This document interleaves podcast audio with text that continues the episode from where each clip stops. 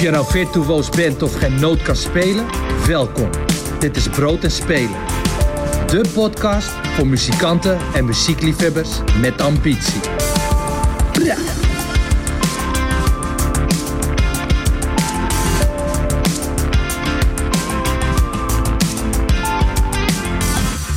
Welkom bij Brood en Spelen seizoen 3, aflevering 5. De podcast voor ambitieuze muzikanten, nieuwsgierige liefhebbers en toevallige voorbijgangers. Mijn naam is Amber Roner en in deze Vrienden van de Grap editie een terugblik op ESNS. Wie is opgevallen en wat levert het je op als een goede show gespeeld hebt in Groningen? Er werden prijzen uitgereikt, onder andere het IJzeren Podiumdier voor beste festival voor de popronde. En de popprijs ging naar Goldband.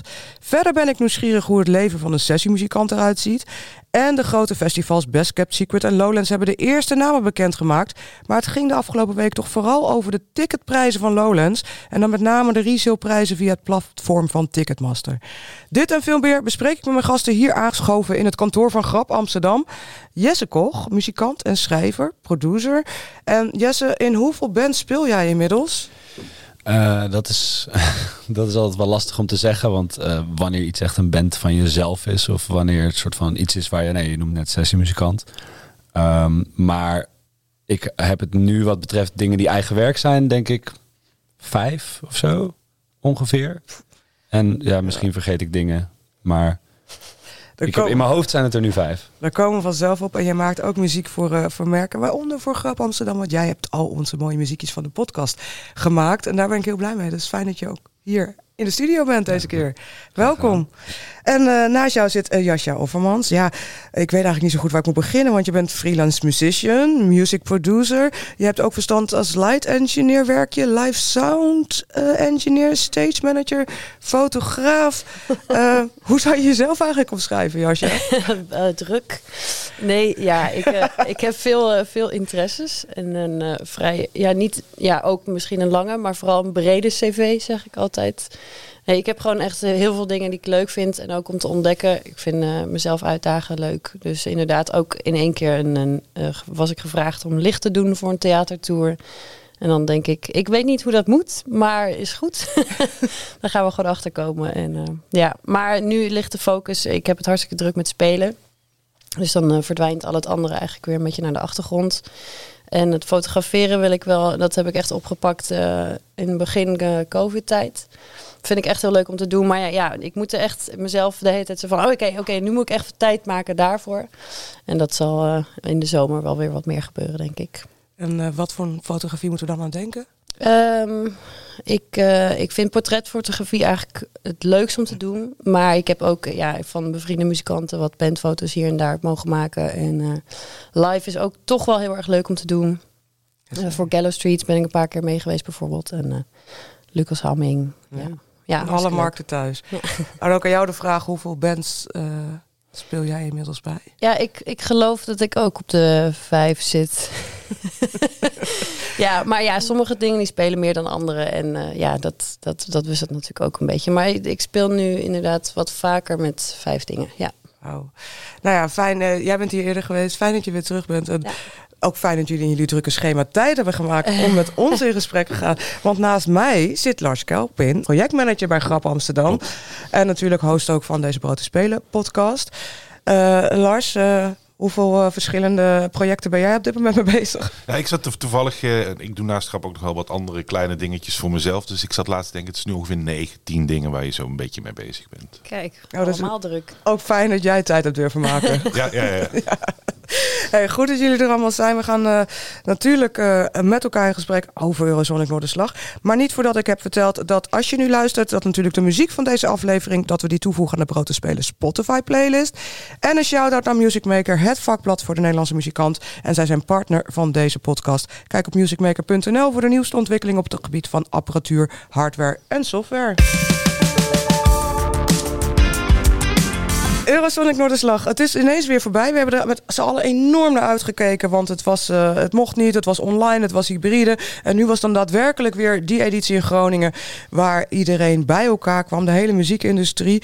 Euforisch. Ik ben jullie uh, ook onderweg uh, wel tegengekomen. Maar ik ben gewoon even heel benieuwd. Hoe hebben jullie het ervaren? Ik begin bij jou, Jasje.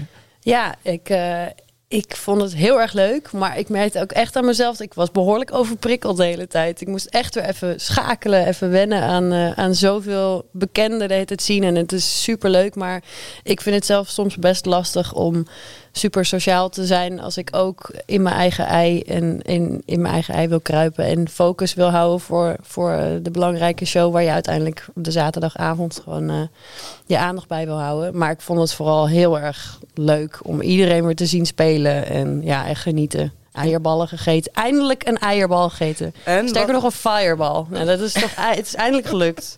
Daar ben ik heel blij mee. Wacht even, dat zijn twee verschillende dingen. De fireball ja, is dat drankje. Nee, nee, nee, nee, nee. Nee, de Fireball is een, uh, is een eierbal met uh, cayennepeper. Ja, maar je spelt, je spelt het ook met F-E-I. De, fire, de fireball. Ja. Oh, niet van het festival, maar echt. Oh, maar even, dan wil ik die review. Hoe was die? Ik vond het heerlijk. Ja, maar ik hou van spicy. Dus, was hij uh, spicy of was hij Nederlands spicy? Maar waar kwam die vandaan? Want kijk, ik heb hem niet gezien. Nee, dat is bij, uh, dat ja, bij de, het Bij- hoekje heet ja, het toch? De ja. snackbar. De snackbar. Ja. Ja, ja, Ja. maar die is binnen. Dus als je naar binnen gaat, dan kan je de fireball. Er zijn, er, zijn, fireball gren- er zijn grenzen. Ja. Ja, ik vind het echt de meest overgewaardeerde snack ever. Uh, Ja. Ik heb in Groningen een tijd gewoond. Dus uh, het is niet zo dat wij die daar dagelijks aten. Maar het is echt zo'n ding wat hoort bij uh, Ja, klopt. Eurozone Ja. Ik heb, ik heb er nog steeds geen gegeten trouwens. Nou, kijk, ja. Nou ja, Nou, ik, ik, zit op, het, ik zit eh, op twee per dag, denk ik.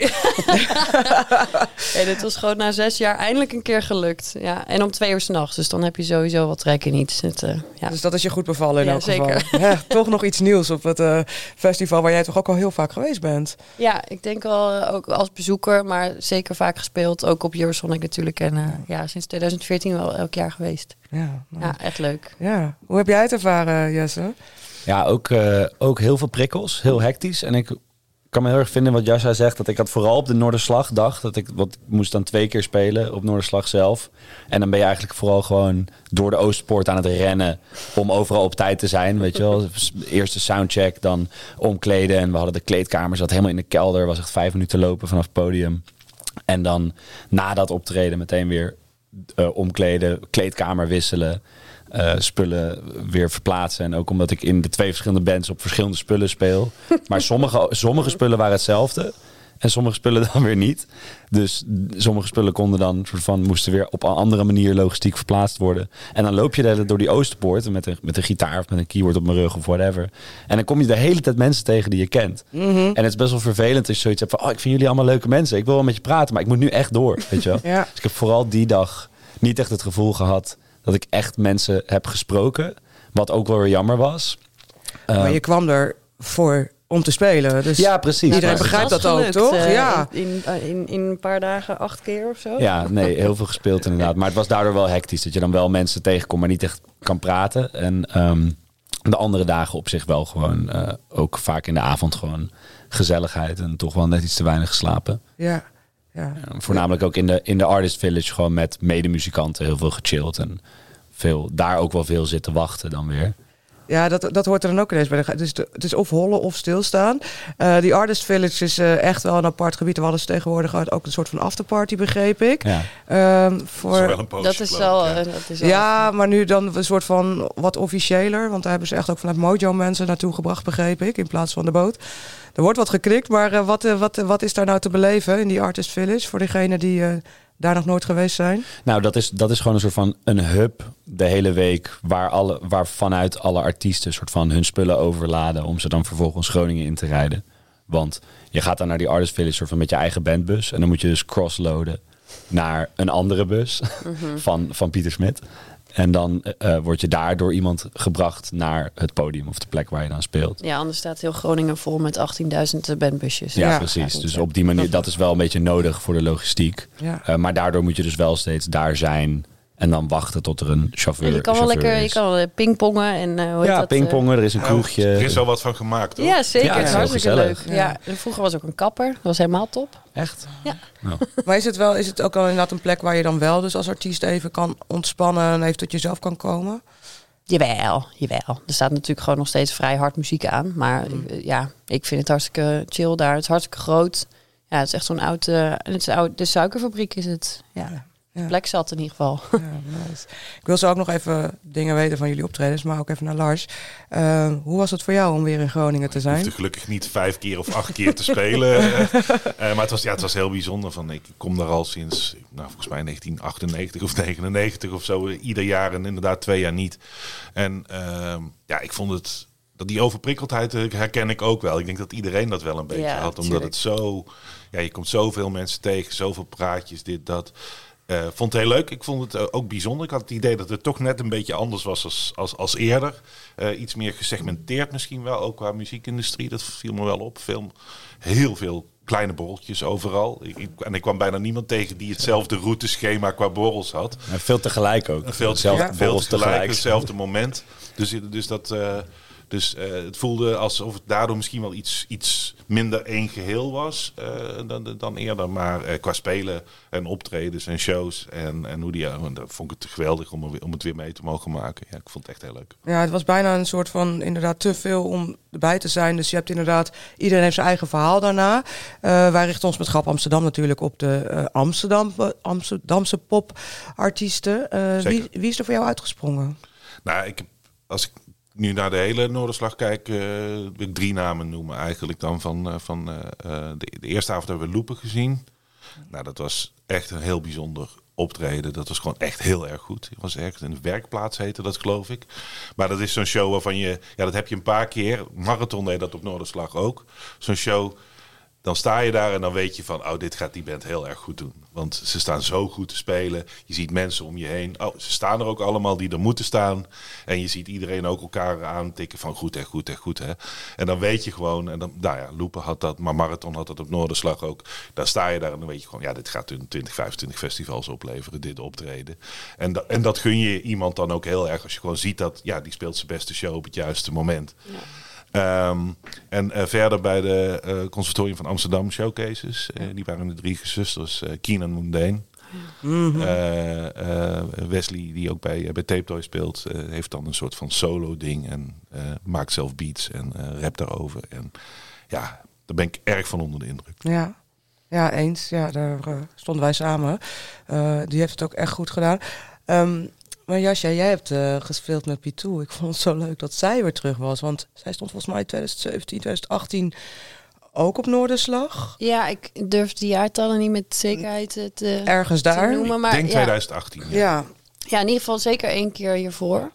En uh, ja, ik vond het heel leuk dat we de kans kregen om onze nieuwe formatie te laten zien. En natuurlijk, ja, de debuutplaat is er nu pas. Dat is eigenlijk ja, best gek, want ze is al best een tijd bezig. Maar tenminste, ik vergeet het de hele tijd van, oh ja, dit is de debuutplaat. Ja. en uh, die heb ik ook uh, voor een groot gedeelte mogen inspelen. Maar um, ja, ik was heel blij met de show. Ik vond het echt uh, een hele fijne sfeer en ja... Neem ons mee, want ik, ik, ik ken Pitou nog van toen ze ooit mooie noten won. Dat is ook wel echt, ik durf ook geen jaartal meer te noemen. Ja. Echt een tijd geleden. Um, maar wat is voor de mensen die haar nog een beetje van die tijd kennen... en van die eerste keer Noorderslag... wat is het ja, de grootste transformatie die ze eigenlijk heeft doorgemaakt in de laatste jaren? Um, goh, even denken hoor, hoe ik dat moet verwoorden. Um, nou ja, ze, ze roept zelf altijd dat deze ook tijdens de Noorderslagshow van ze wordt heel vaak nog neergezet als hashtag folky, hashtag singer-songwriter. Mm. Dat is dus ja, meisje met gitaar. Uh, en de, ja, die gitaar is weg. Dus um, dat, dat is de grootste transformatie, denk ik. Um, en ja, ze heeft nooit eerder dus met basgitaar erbij gespeeld in de formatie. En zelf, ja, ik, ik ben heel blij met deze. Het is echt een heel open en best wel aparte bezetting, omdat we dus geen gitaar hebben. Geeft heel veel ruimte voor, uh, ja, voor mooie muzikale dingen om die uit te lichten. Ja, ik, ik vind het gek. Ja. Hoe ben jij bij haar terechtgekomen? Um, ik speel wel vaak met Misha Porte samen in verschillende projecten. En we kennen elkaar al sinds um, dat we aan zijn genomen op het conservatorium in 2009. Nee, sterker nog, we hebben ook op de DCOPM samen gezeten. De vooropleiding, dus 2008 is het dan. Um, en hij speelde wel al een paar jaar met haar. En uh, zij was op zoek naar een bassist. En liefst iemand die kan zingen. En uh, toen heeft hij mij genoemd. Ja. Ja, en we ze hebben samen ook afgestudeerd. We zaten uiteindelijk samen in hetzelfde jaar. Dus ze kenden me wel. Dat is natuurlijk ook fijn. Maar dan, Ja. ehm, wanneer weet jij, eh, want jij speelt met eh, verschillende artiesten Mhm. samen. Wanneer weet jij dat, je, dat, het, bij- dat het bij je past? Dat dit is wat je, waar jij je bijdrage aan wil leveren? Eigenlijk heel snel in de eerste repetitie. Want je weet natuurlijk eh, soms dan, je kan muziek horen en dan denk je, oké, die, die vind ik in principe te gek. Maar het moet ook natuurlijk nog klikken ja, als je samen in de ruimte staat. En, maar dat weet ik eigenlijk in de eerste paar minuten al. En dat, dat viel meteen helemaal op zijn plek. Dus ik dacht, oh ja, oké, nee, hier, hier, hier voel ik me thuis. Is goed. Ja. Ja, en dan die show op, eh, op Noorderslag. Ehm, hoe, hoe werk je daar, daar naartoe? Nou, we hebben vorig jaar best wel ook al wat shows eh, gedaan. Dus we hebben al wat dingen uit kunnen proberen in de setlist. En ja, je bent gewoon steeds meer een beetje aan het fine-tunen wat je wil laten horen en eh, hoe het eruit komt te zien. En ja, dus hier en daar show, gewoon zoveel mogelijk shows spelen daarvoor eigenlijk al. En dan heel gericht zo van, oké, we hebben drie kwartier. Wat willen we daarin? Ja, je wil natuurlijk de beste set spelen daar. Maar eh, ja, ik ben heel blij met wat we uiteindelijk hebben gedaan en Ja. neer hebben gezet. Nou ja, dat, daar wilde ik naartoe, want er waren wat mooie recensies. Jullie kwamen ook voor in de lijstjes, onder andere bij 3 voor 12. Ja. Ehm, wat levert het je uiteindelijk op? Of wat levert het jullie op? Vind ik op dit moment heel lastig om te zeggen. Ook omdat ik natuurlijk verder met management niet, eh, niet zo heel veel te doen heb of zo. Maar ik heb wel het idee dat natuurlijk heb je heel veel positieve reacties gekregen. Maar het is fijn omdat het, het, het voelde voor ons denk ik ook zo. Het, het, dus ja, het, ja, het is een, een, een kers op de taart. En, en wie weet komen er mooie boekingen uit. Maar dat, dat, weet, dat durf ik eigenlijk niet zo te zeggen. Dat weet ik niet. Maar Het, ja. zal, het zal voor Piet iets lastiger zijn om, om 25 boekingen aan een show over te houden. Omdat het natuurlijk op veel minder plekken tot zijn recht komt. Ja, ja Maar- dat is ook zo. Maar, maar zo'n top 5, eh 3 voor 12 recensie, dat, ja, dat, dat moet je ja, goed doen. en echt ook nog wel in eh, NRC en Trouw. Of eh, weet ik, ja, echt in een aantal kranten ook. Ja, echt superleuk. Ja, heel Ja. blij mee. Prachtig. Ik ben heel benieuwd. eh, die aankondigingen komen vast nog waar jullie eh, gaan spelen met Pitou. Ja. Ehm, maar Jesse, eh, jij had dus heel veel bands waar jij... hoeveel optredens heb je precies gedaan? Ik heb met, en dat is met, met afterslag erbij. Dat is dus dan nog op de zondag in, in Apeldoorn. Heb ik in totaal volgens mij acht keer gespeeld in die vijf dagen met drie verschillende bands. en Mag ik het namen en rugnummers? Met wie heb jij ja, gespeeld? dus de week begon op woensdag speelde ik met Orange Skyline, waar ik eh, in de live band eh, toetsenist ben.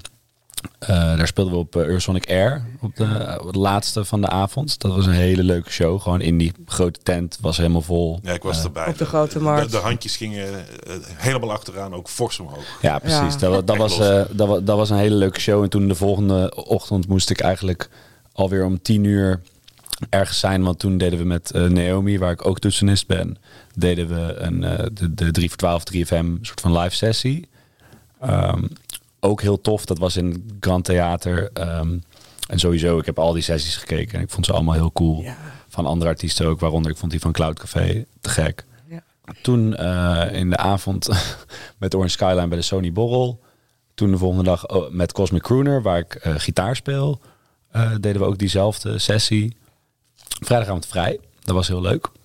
Eh, redelijk. eh, Heel gevaarlijk. ja. ja, ja dat, was, dat was wel eh, een gevalletje van, oh ja, ik ga rond 11 uur of zo ga ik wel naar huis. En uiteindelijk ben je toch pas om drie uur eh, in je bed, zeg maar. Nog netjes. Ja, op zich wel.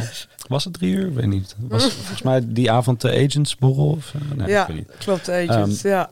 En eh, nou ja, zaterdag natuurlijk twee keer Noorderslag. En zondag, dat was met, eerst met Cosmic Crooner en toen met Naomi. En de zondag met diezelfde twee op Afterslag. ja. Oh ja, ook weer twee keer. Ja. Nou, Afterslag was wel, Dat was wel was wel heftig. Ik heb er niet actieve herinnering aan per se. Maar is afterslag dan ook gewoon even uitpuffen met z'n allen en er gewoon een feest van maken? Of staat daar nog iets op het spel? Mm, ik weet niet per se of er iets op het spel staat. Eh, volgens mij is het idee gewoon dat ze, dat ze de toffe bands van Noorslag dan daar boeken. Ja, en het, dan is komen... in, dit is in Apeldoorn, toch? Ja. Onderweg In terug naar Om- de... precies, dit is onder het motto van bijna iedereen komt langs ons als die weggaat Ja. van de Ja. Laten we daar een feestje van maken. Ja, en ik sprak ook echt mensen daar die gewoon zoiets hadden van... ja, ik ben niet naar Groningen geweest, maar dit is dichter bij huis. Kan ik alsnog gewoon die toffe band zien. soort Ja. van de, de highlights eh, daar zien. Er speelde bijvoorbeeld ook The Haunted Youth... waar ik zelf ook wel echt fan van ben, wat ik echt gek vind. Ehm, maar ik vond het wel grappig met dat afterslag dat we, we kwamen daar aan en de sfeer was soort van heel relaxed. En iedereen van daar was ook een soort van heel, er heel heel behulpzaam en heel rustig. En iedereen soort van was gewoon ja, heel chill. En het was echt zo van, oh, volgens mij weten jullie dat wij echt kapot zijn. En dat eh, er waren, werd wel heel goed voor ons gezorgd daar. Dus dat was nice. Ja, heel fijn. En een van al die eh, eh, verschillende optredens, eh, heb je een hoogtepunt? Nou ja, uiteraard gewoon de twee shows op Noorderslag zelf waren, waren heel bijzonder. Eh, want daar, ja, daar werk je natuurlijk al die tijd naartoe, waar jullie het ook over hadden. En dan is op een gegeven moment tik je af voor het eerste nummer. En dan is het zo van, oké, we, zijn, we zijn onderweg. En dan eh, is eigenlijk, tenminste bij mij, al heel erg de druk ervan af. Gewoon als je dan eenmaal aan het spelen bent. Vooral omdat de hele logistiek en de hectiek eromheen, zeker als je een changeover van een half uur hebt. Dat vind ik eigenlijk veel spannender dan het spelen zelf. Klopt, ja. Ehm, Waar- dus- waarom? nou, omdat ja, een soort van ik voor mezelf, omdat ik dus dan zoveel verschillende soort van spullen of keyboards of gitaren of whatever heb, dan eh, en dus door die hele Oosterpoort moet met al die spullen. Als je dan eh, eenmaal soort van opgebouwd bent en alles en alles is compleet en je doet bent het. en alles en je, doet het je hoort wat je doet. precies, dan is het soort van oké, het is gelukt. Weet je wel. Eh, en nu kunnen we gewoon muziek En nu kunnen we maken. spelen. Oh, ja. Eh, dat- niet dat ik nog een keyboard ergens eh, in, eh, in de Artist Village ligt die je dan vergeten bent of zo, weet je wel. Ja. En wat, wat is dan, want jullie zijn natuurlijk nu super ervaren. Hè? Ik bedoel, eh, je- dit is, jullie hebben meerdere keren op Noorderslag met meerdere projecten, met eigen dingen, met sessiedingen. Wat verandert er in de loop van de tijd? Eigenlijk niet zoveel, denk ik. De spanning blijft hetzelfde. Nou ja, voor mij is ook dus eigenlijk, ja, heel stom, maar al het logistieke gedoe eromheen. Uiteindelijk heb je inderdaad maar een half uur changeover tussen, de, nou ja, voor ons was het eh, Elephant, die, die moet er dan nog helemaal van af. En dan moet je heel snel opbouwen en dan, oké, je Maar bent dat bezig heb je toch ook al honderd keer in de festivals Ja, meegemaakt? dat klopt, maar het is toch Noorderslag. Ja, Oké, dus daar Nou, is en het is, spannender. en het Ja. is ook chaotisch. Want ik zag op een gegeven moment eh Fiep, eh, die stonden aan het, eh, ik denk eh, ergens in de gang, maar inmi- inmiddels op een tijdstip waar de eerste mensen ook al hartstikke dronken Klopt. waren. Dus het loopt ook gewoon door het publiek heen. ja, dat is inderdaad. Maar het is ook echt, omdat bij Noorderslag gaat het wel echt anders dan op andere dingen. Want iedereen loopt om elkaar heen. En je, je hebt ook eigenlijk geen plek om je spullen alvast op te bouwen. Wat normaal gesproken wel zo is. Dus je hebt echt maar een heel kort, een kort Oké, tijdsbestek dus om er dat is meer, te meer spanning op, Ja. op die logistiek. En, Ja, er ligt nog veel meer druk ja. op, maar op allerlei manieren, zeg maar. Ja. Maar als je aan het spelen bent, dan is het eh, dat... dat, dat Nou, als het eenmaal allemaal werkt, dan is het gewoon eh, oké. Ja. let's Ja, go. als je eenmaal op het podium staat, Ja, dan, dan is eigenlijk de druk, of in ieder geval voor ons, Ja. denk ik, dan de druk ervan af. Omdat het dan zoiets is van, oké, we made it. We kunnen, ja, we en kunnen, dat we kunnen spelen, vlammen, dat, weet je. ja, ja. En krijgen jullie dan iets mee? eh, want ik weet sowieso bij Na- Naomi, ik kwam jou voordat je moest opbouwen bij Naomi eh, boven, eh, kwam ik jou tegen. En eh, kom je zo ook eens? Ja, ik eh, even snel een rondje en dan eh, kom ik terug. Er stond een rij. Dat was niet te doen. Krijgen jullie daar iets van mee? Het werd wel gezegd vanaf het podium. Mhm. ja. Ja, ja dat, dat, ik, ik hoorde dat pas naderhand. Eh ik heb toen niet- inderdaad niet gehoord dat ze dat heeft gezegd. Maar ehm, nee, tijdens het spelen heb ik dat niet meegekregen. Maar ik had dat, ik had dat ook wel al wel een beetje verwacht of zo. Omdat er natuurlijk soort van iedereen die ik sprak, die waren daar komen kijken. En er was veel reuring over. Dus ik, ik had het wel verwacht. En eh, sowieso was het een kleine zaal. Dus op zich, Mm, ja. als de hele muziekindustrie daar is. En, en we- er was, bij, bij Naomi waren er ook niet echt overlappingen met dingen die in een soort van hetzelfde straatje lagen. Van om, om nou bijvoorbeeld een voorbeeld te doen met Pitou, dat was soort van niet tegelijk. Ik kan me voorstellen dat er mensen, wel gelukkig, want anders kom je ja niet. eh, die moest, ja maar- hebben we zo moeten plannen op zich. ja, precies. Dus dat is ook eh expres. Maar ik, ik kan me voorstellen dat er mensen, als stel dat was, had, was een overlapping geweest Ja, of zo, ja, ja. dat er dan Nee, mensen een soort van hadden moeten kiezen. Maar nu waren er niet echt veel dingen die overlapten. Volgens mij was Steen tegelijk en eh Soar was tegelijk. Maar ja, dat is een hele andere hoek. Ja. Eh, Bente was volgens mij ook tegelijk. Dus dat, dat had zij wat dat betreft best wel goed getroffen. Dus daarom denk ik ook dat het soort van zo vol stond en zo druk was. Ja. Nog even over die logistiek, hè, want jij speelt dan bij meerdere bands mee. Nou, er zijn meer artiesten die dat doen. Eh, hoe eh, houden ze daar rekening mee inderdaad in de line-up? Kun je dat allemaal overleggen? Dat lijkt me een hele ingewikkelde puzzel. Ja, weet ik eigenlijk niet, want ik ben niet eh, in, in, in de bands waar ik mee heb gespeeld, ben ik niet soort van ook niet betrokken met management dingen, of in, in ieder geval niet, niet veel. En met het boeken ook niet echt.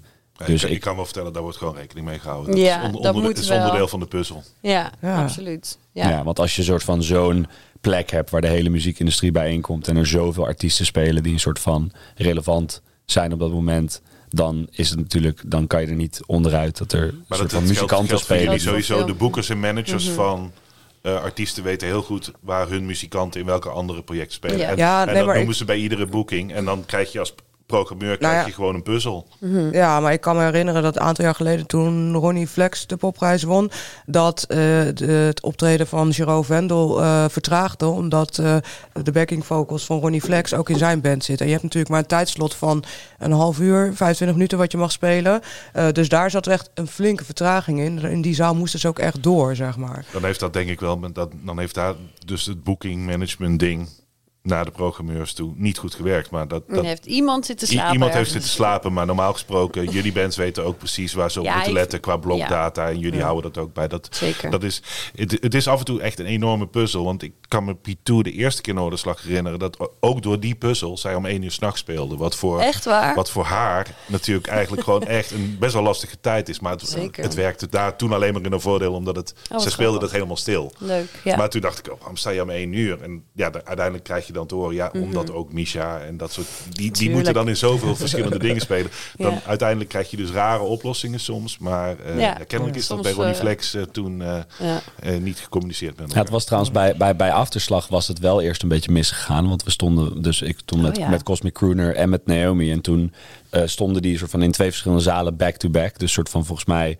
zouden we met Cosmic Crooner dan om, om vier uur klaar zijn met spelen. Ja. Maar met Naomi om vier uur moeten beginnen met spelen. Ja, dat kan toch? Nou ja, dat kan dus niet. Want soort van, eh, voor- als, het, als ik soort van alleen maar van het ene naar het andere podium had hoeven lopen, had het misschien gekund. Maar er was ook overlappende apparatuur. Weet je wel, dus soort van dingen die ik bij de Cosmic Crooner worden gebruikt, moet Ja. ik bij Naomi ook gebruiken. Dus Nou, je moet toen- het zeker gewoon altijd in de gaten houden. Want ik, Ja. had, het, ik had het laatst ook op een festival waar met Silver Lake MP2 speelde. En dat, dat sloot ook inderdaad op diezelfde manier aan elkaar. En dat, dat gaat natuurlijk niet. Stonden twee verschillende zalen. Dus, maar ja, dus dan moet je gewoon even zelf achteraan. Ja, ik denk dat in dit, in dit geval was denk ik iedereen organisatorisch gezien zo bezig met Noorderslag dat je soort van even dat de, de dag daarna was soort van. Dus- Maar Noord- wat- Noorderslag is typisch zo'n zo'n festival. Vrienden van Amstel heeft dat ook. eh Consulentie ook. Dat, dat je van tevoren weet dat er muzikanten in heel veel verschillende projecten gaan spelen. Want Ja. dat, dat gebeurt eenmaal, eenmaal als je in die, in die hoek gaat boeken. Ja. Ja. Eh, jullie mogen even nadenken ondertussen wat jullie nog eh, echt kwijt willen eh, voordat we naar een ander onderwerp gaan. Maar eerst even naar muziek. Dus ik kijk eens naar jou, Jasja. Wat... Jij hebt iemand meegenomen die we al een keer eerder gedraaid hebben, maar die niet mag ontbreken vandaag omdat jij hier te gast bent. Wil Nee, ik, horen en wil- ik wil heel graag Loveless met Dead Don't Feel draaien. Ja. Kijk, lekker eerste nummer van deze aflevering. Gaan we daar naar luisteren van. Loveless.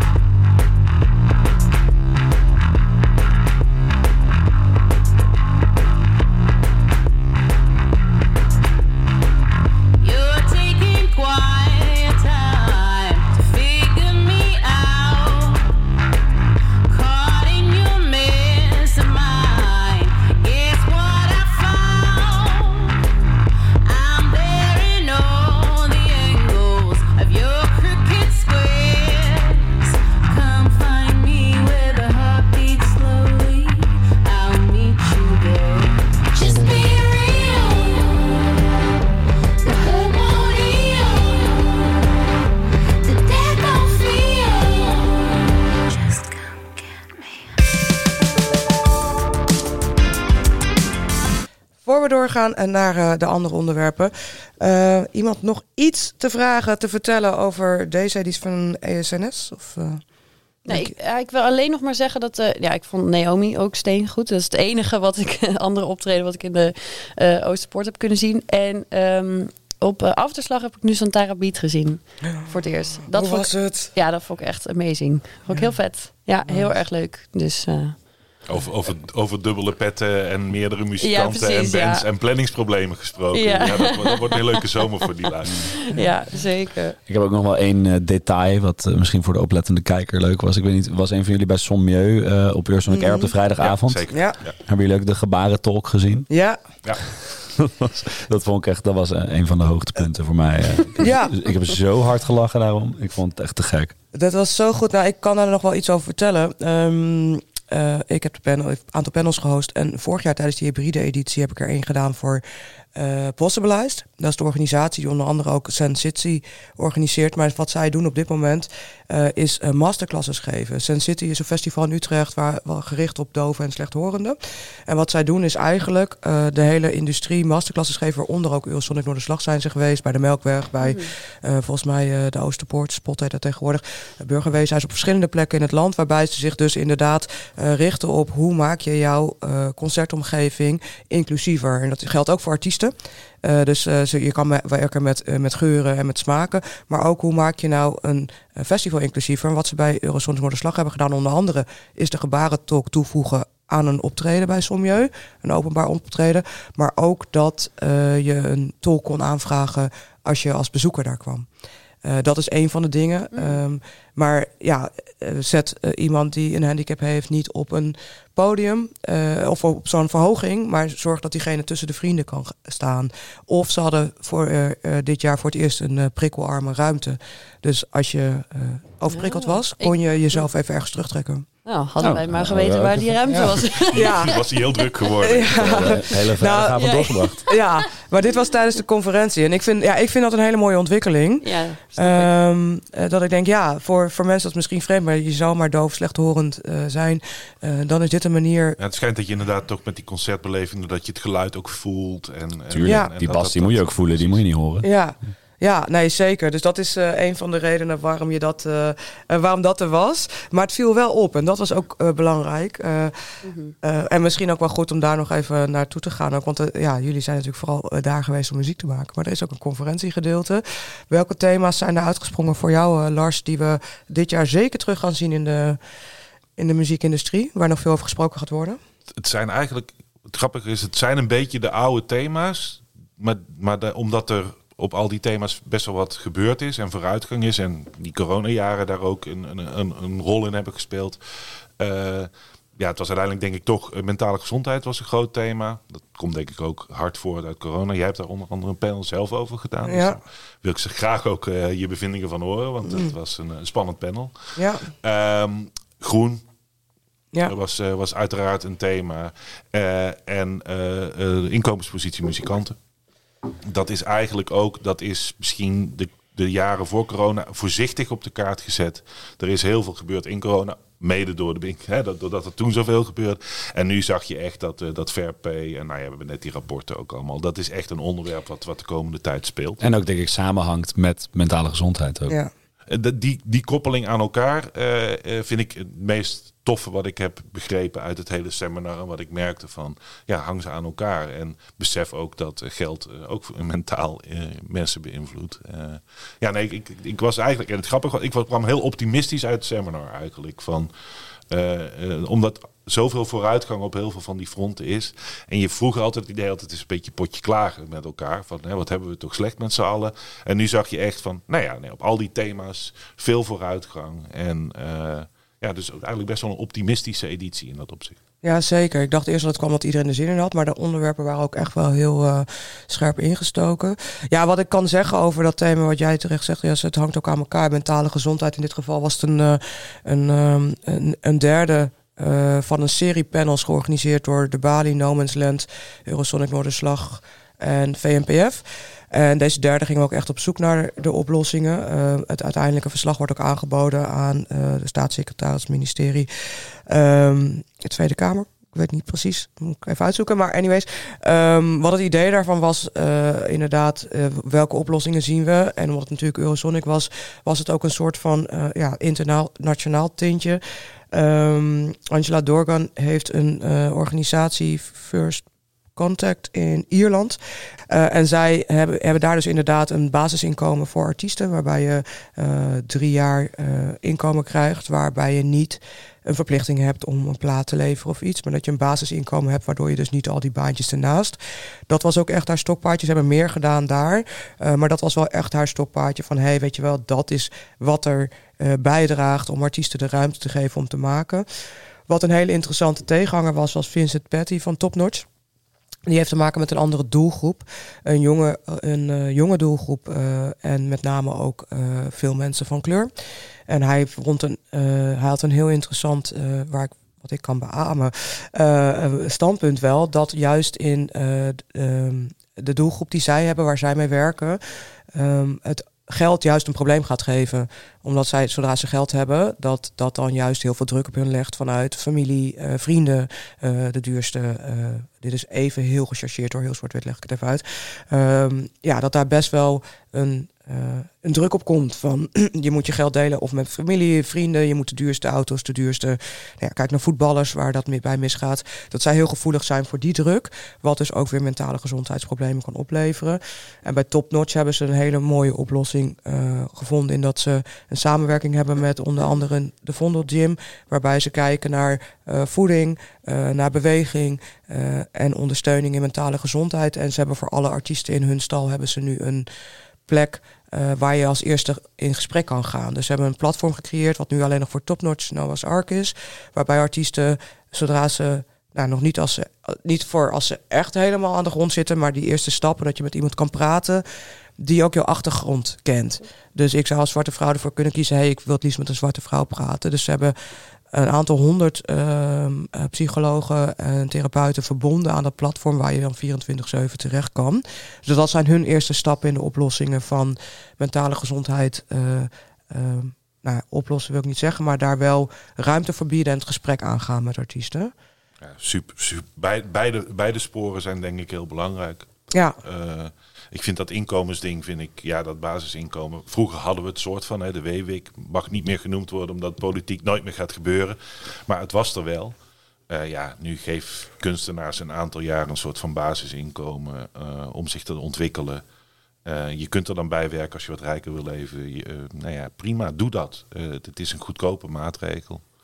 Eh, en, en volgens mij, en het geeft mensen echt de vrijheid. Ik denk dat dat echt een van de volgende stappen wordt. Ik vermoed dat het wel dichterbij komt. Ja.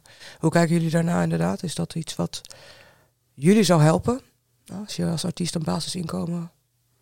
Ik denk dat die eh, soort van die positie van, eh, van vrijheid en inderdaad niet de druk hebben van ja shit, ik, ik, ik oké, laat ik mijn eigen voorbeeld even gebruiken, Ehm, mezelf als voorbeeld gebruiken. Ik had een aantal jaar geleden werkte ik net nadat ik was afgestudeerd gewoon best wel veel in de kroeg, maar ik wilde ook met mijn band in de studio opnemen. En we schreven daar samen en eh, ja, dan werk je weer samen aan de muziek. En uiteindelijk krijg je daar dan Buma-rechten voor. Ja, eh, dan kan je daarmee je geld verdienen. Maar omdat ik heel veel... Ik had op dat moment geld nodig. En toen moest ik dus in de kroeg werken. Kon ik niet bij de studio en schrijfsessies zijn. En dan loop je op een later moment weer al die andere dingen mis.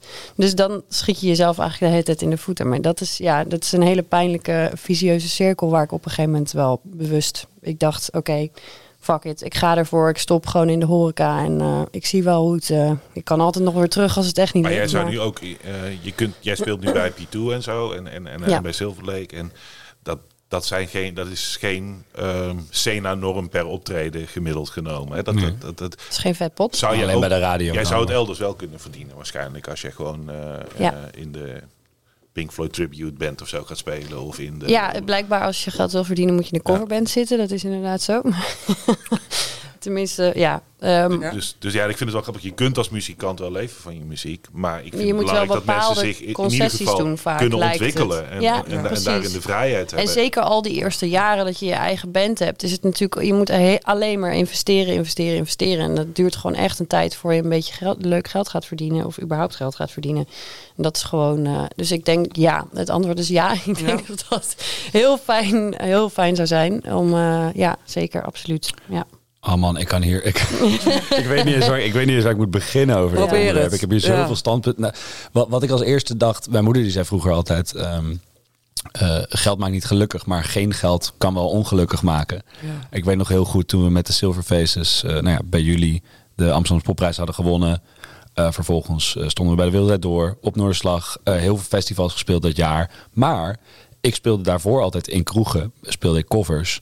Ehm, en daar, kijk, dat eh, was toen voor mij, kreeg ik daar een soort van geld voor. Ik kreeg dan, weet je wel, 100, 150 euro op een avond. En dat was een soort van mijn inkomen. En ik eh, had een hele lage huur, dus dat was, dat was prima te doen. Maar toen gingen wij dus veel spelen. En het geld van... Kijk, het was niet alsof die band zo goed betaald kreeg. Eh, en wat we betaald kregen ging altijd in de bandpot. Zodat we weer konden opnemen of dingen konden betalen. Dus ik verdiende daar persoonlijk niet aan. Dus ik kon niet meer mijn kroegoptredens doen. Dus eigenlijk had ik... eh, eh, eh, theore- Kostte geld om te spelen. Ja. ik, ik, had, Ja. ik had gewoon geen geld meer. Dus op een gegeven moment was ik ook, werd ik daar soort van, nou ja, ongelukkig is een groot woord, maar, maar zat ik daar een beetje mee van, oké, het gaat nu supergoed met de band. We spelen, we, we- we stonden uiteindelijk zelfs op Lowlands.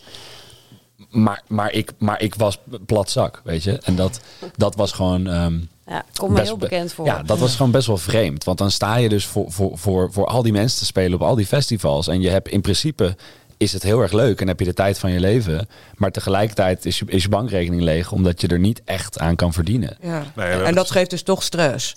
Dat geeft, dat geeft superveel stress. Ja. Want, want, want het is gewoon heel zonde als je daarop wil focussen. Maar je eigenlijk ook dus heel veel tijd moet stoppen in zorgen hoe je, hoe je wel eh, geld hebt. En ik denk dat voor beginnende bands is ook vaak agenda technisch. De grootste struggle is mensen die ook moeten werken. Of dat nou lesgeven is of in de kroeg of, of iets anders. Ehm, van afwegen met, oh, maar we moeten ook repeteren. We willen ook de studio in. We hebben ook een optreden. Oh, maar de get-in is al om drie uur. Oh, dan moet je je werk afzeggen. Oh, maar dan heb ik dus, dan loop ik dus geld mis, weet je. Ehm, en dat is gewoon heel zwaar. En het is ook niet, ja, ik, ik, ik zie ook niet echt hoe je als band, soort van op dit moment in ieder geval, daar iets aan kan veranderen. Het is gewoon heel lastig als je, als je niet als je niet soort van zelf soort van superveel geld hebt en dat allemaal maar kan investeren. Of zeker als je, Maar geen, als je geen label hebt, weet je wel. Precies, nee, maar ik vind het, bedoel, hè, een bepaalde mate van investeren en dingen laten lopen vind ik wel logisch, omdat je, ja, je wil aan iets werken. Ja. Hè, dus neem, neem een popronde of zo, ja, dan kun je, als je, je kunt er geen, geen stuiver mee verdienen als Nee. muzikant en je kunt ook tien weken niet werken. Ja. Eigenlijk. Hè? Dus dat, dat, maar dat is een logische investering als er een soort van perspectief is. Ja, en dat is ook nog dat wel je in- overzichtelijk in ieder Precies, geval. dat, dat er een perspectief is als we dit goed doen en als we dan op Lowlands komen, festivals, Wereld Draait Door, Noorderslag, noem het maar op, Mhm. dan hebben we ook de rust om er wel op ons gemak te werken. Maar als je daar komt, blijkt het nog op zijn minst vijf jaar te duren voordat je ja, op het inkomen van een gemiddelde Nederlander terecht kan komen. En dat is dan maar voor zo Kan weinig komen. weer weggelegd. Ja. Ehm, dus je ziet een heel nieuwe beroepsgroep ontstaan. Dat is op zich ook wel grappig. Van mensen die soort van eh, ja, deels werken, lesgeven en in muziek maken. En ja, die houden het allemaal ook wel vol. Maar artistiek gezien, en het mes snijdt aan zoveel kanten. Want ook economisch gezien. Als er dan weer meer muziek gemaakt wordt, betere muziek gemaakt wordt, levert dat ook weer auteursrechten stromingen naar en van Nederland op. Bands die in het buitenland gaan spelen. is allemaal gewoon goed voor de groei van de muziek. ja. En het kost zo weinig. Want je hebt het over, over ja, eh, bijstandsinkomen wat je betaalt aan mensen. Ja. Waarvan een deel nu waarschijnlijk ook in die bijstand zit. Dus Ja. dan geeft het ze dan gewoon zonder rare sollicitatieverplichtingen. Nee, ga jij gewoon kunst maken. En verder heb je het misschien over, ja, over 50.000 mensen die je dat gaat geven. Het is zo weinig. Wat ik wel heel lastig vind, en dat was ook voor mij een groot onderdeel van, van jullie eh VRP aflevering, wat, wat ik, waar ik de hele tijd over nadacht, was waar ligt dan soort van de oplossing? Want soort van mensen vinden concertkaartjes ook te duur. Mensen vinden ehm, een, een, een vinyl voor, voor 30 euro is ook al best wel prijzig. Zeker als van soort van dan moet je als band, dan maak je al niet eens per se heel veel winst daarop als je dat voor zoveel verkoopt. En ik heb zoiets van, ja, die zalen gaan niet meer betalen. En ik heb ook niet het idee dat, dat eh, het, is, het, is, het is niet zo moeilijk, Jesse, want da- daarom is dat basisinkomen zo goed. Kijk, je hebt nu een aantal van die fondsen ook rondom corona gehad. Je hebt, je hebt, je hebt ondersteuning, scene, muziekproductie. Je hebt een aantal van die Norma dingen. Booster. Maar al, al die fondsen, hoe goed bedoeld ook, we hebben er zelf ook eentje gedaan hier, kosten geld om het geld bij de mensen te krijgen. Dus ik vind iedere vorm waarin het geld zo direct mogelijk naar de artiest gaat, de beste vorm. Want dan heb je ook een hele administratieve laag ertussen niet nodig. En allemaal mensen die daarmee bezig moeten zijn om te beoordelen wie wel, wie niet. Je moet het zo direct mogelijk bij, bij, bij muzikanten in een portemonnee stoppen. En die gaan wel weer in studio's zitten, producers inhuren, geluidsmannen betalen. Die gaan het echt wel weer investeren in die sector. Ehm, dus ik vind dat het je, als, als het gaat om die, die 7,8 miljoen die dan nu genoemd is, dat zou het kosten om iedereen eerlijk te betalen. Dat is natuurlijk ook een beetje een vingertje in de lucht. Zo van, Ja, die moet je wel even onderbouwen, want niet iedereen is daarbij geweest of heeft dat gelezen of gezien. Ja. Wat is daar gebeurd? Want dat was ook tijdens eh Eurosong. ja, er is een. eh, nou, ik zal proberen heel zo kort en, en bondig, maar er is, een, er is doorgerekend. Eh, er wordt nu gesproken over wat is een eerlijk loon voor een muzikant. Daar zijn normen voor. Sena heeft er een verzonnen. eh, of verzonnen, beargumenteerd ook met hoeveel uur je er in de show hebt zitten en dat. Alleen die norm is marktconform eigenlijk onhaalbaar. Dat is 290 euro per muzikant. per Eh, optreden? per optreden. Ehm, dus als je dan een, een, een vijf bent van vijf, zes man, als je Silver Lake boekt en je hanteert die norm, dan eh, zit je. Ja, dat, dat kan in, in de eerste twee, drie jaar van een normale band is dat gewoon niet te doen met kaartjes en dat soort dingen. Maar het is, je kunt ook daar naartoe groeien in die norm. Dus je zult, ik denk dat heel veel bands nu al tevreden zouden zijn als ze ehm, 500 tot 1000 euro voor een voorprogramma zouden kunnen krijgen in plaats van 100. In totaal, voor de hele Ja, band. In totaal de hele band. Ja. De bandbus diesel kost al meer dan dat. Ja. Weet je? Ja. En, en, en da- daar, is dus, daar is veel op gerekend. Daar is, dat is ook nog lang niet klaar. Maar er zijn dus toeltjes gemaakt in hoe kun je iemand beoordelen. In welke carrièrefase die zit. Zodat je dan ook gev- meer gaat betalen naarmate iemand vaker heeft opgetreden. Meer succes heeft. Vaak op de radio. be- betere streamingcijfers. Dat gooi je allemaal in een toeltje. Daar is aan gewerkt. En daar is nu ook een soort van getal aan gekoppeld. Van als we iedereen voor zijn radiodingen. En de shows op Nederlandse festivals en podia dus dat is alleen nog maar die kant van de muziek. Eerlijk zou betalen voor hun werk, zou dat 7,8 miljoen extra kosten. Wat eigenlijk helemaal niet zoveel geld is. Als je het hè, zou bekijken. Ja. Nee, Nee, maar zeker als je het ook uitsmeert over al die plekken. Want Ja. als het 7,8 miljoen voor de hele business is, 1100 festivals en 60 podia, dan is het voor een poppodium in Zwolle misschien 20.000 euro per jaar. Dat zijn dingen die zijn haalbaar binnen begrotingen. En dat ook als je dat dus aan je gemeente kan laten zien van... jullie willen dat wij eerlijk onze geluidsman, lichtman, technicus betalen. Wij willen ook die muzikanten eerlijk betalen. Dat willen jullie ook. Voor de volgende periode hebben wij dan 20.000, 50.000 euro per jaar extra nodig. En dan doen we dat controleerbaar. Dat zijn haalbare brokken. En dus ik ben heel met de provinciale statenverkiezingen die komen, gemeenteraadsverkiezingen die komen, zal dit in ontwikkeling blijven. En daarom is nu denk ik dat getal ook genoemd. Ja. Zo van, dit is het. Alleen het is een proces dat nog wel een poosje door zal gaan. Oké, ja. Oké, maar dat zou dan, eh, want dat is nu aangeboden bij Oesloe, hè, dat is overhandigd. eh, ehm, dat zou een begin kunnen zijn, dus hè, dat basisinkomen. Ja, het gevaar hè, proberen ze hiermee ook te ondervangen dat door als je nu, wat zie je een beetje bij de publieke omroep, die zijn sinds kort gaan betalen. 500 euro tot 1000 euro als je bij een hele grote band komt. Dus dat zijn lagere bedragen dan je eigenlijk zou moeten. Maar er, er is een onkostenvergoeding, laat ik het zo zeggen. Alleen, ja, die moeten nu op een goed moment, er is geen budget. Nee. Dus die gaan op een goed moment denken van ja, wij moeten die artiesten leuk, betalen. Dat willen we ook. Ja. Maar dan moeten we dus onze Ja. live muziek van vijf keer naar drie keer per week gaan Ja, terugbrengen. precies. Anders kan het niet. Ja. En daarom moeten nu ook getallen genoemd worden. Dat je niet dadelijk voorwaarden eerlijk betalen in alle subsidieorganisaties, podia. Dat allemaal in hun voorwaarden krijgen. Maar dat ze eigenlijk het geld niet hebben. Want dan gaan ze minder programmeren. En daar zijn Ja. we natuurlijk ook niet bij gebaat. Dus dat is nu een beetje de, ja, laten we zeggen, politiek versus eh, praktijk. Maar eh, in de tussentijd zie je wel dat eh, dingen die vroeger voor niks gingen, inmiddels wel betaald worden. En je ziet wel dat overal de basisgages voor beginners ook echt wel omhoog zijn gegaan. Ik Alleen zie- er is nog wel een redelijke wereld te winnen. Ja, want Dus, want jij, jij... Jij kreeg nog voor jouw eerste Noorderslagshow denk ik 40 euro of zo, toch? Oh, ik heb geen idee. Ja, maar toen met de Silver Faces. En nu is de, volgens mij de ondergrens 600 euro. Hè? 500 euro. Ja, vroeger kreeg je alleen reiskosten. Voor dat weet ik niet eens meer. Ik, mij nu toen wel eens verteld. ik ging daar toen niet Ja. over. Oké. Maar Jesse, jij wilde reageren, want ik Nou, zag jou... Ja, er- nogmaals, er is zoveel wat ik hierover kan zeggen. Maar, maar van, jij doet sowieso op dat de oplossing hem op dit moment dan wel ligt in subsidie en fondsen. Of in ieder geval iets of geld vanuit de overheid. Maar wat Nou, ik lastig vind. Niet is- zozeer hoor. wat ik lastig vind is, is ik vind het gewoon een sp- eh, spijtig dat, ja, hoe zeg ik dit? Dat, ik, ik, vind het, ik vind het lastig dat we gewoon voor, voor iets, een, een, een dienst die wij doen of iets wat wij te gek vinden om te doen, namelijk muziek maken. En ja, waar zou de wereld zijn zonder muziek, weet je wel?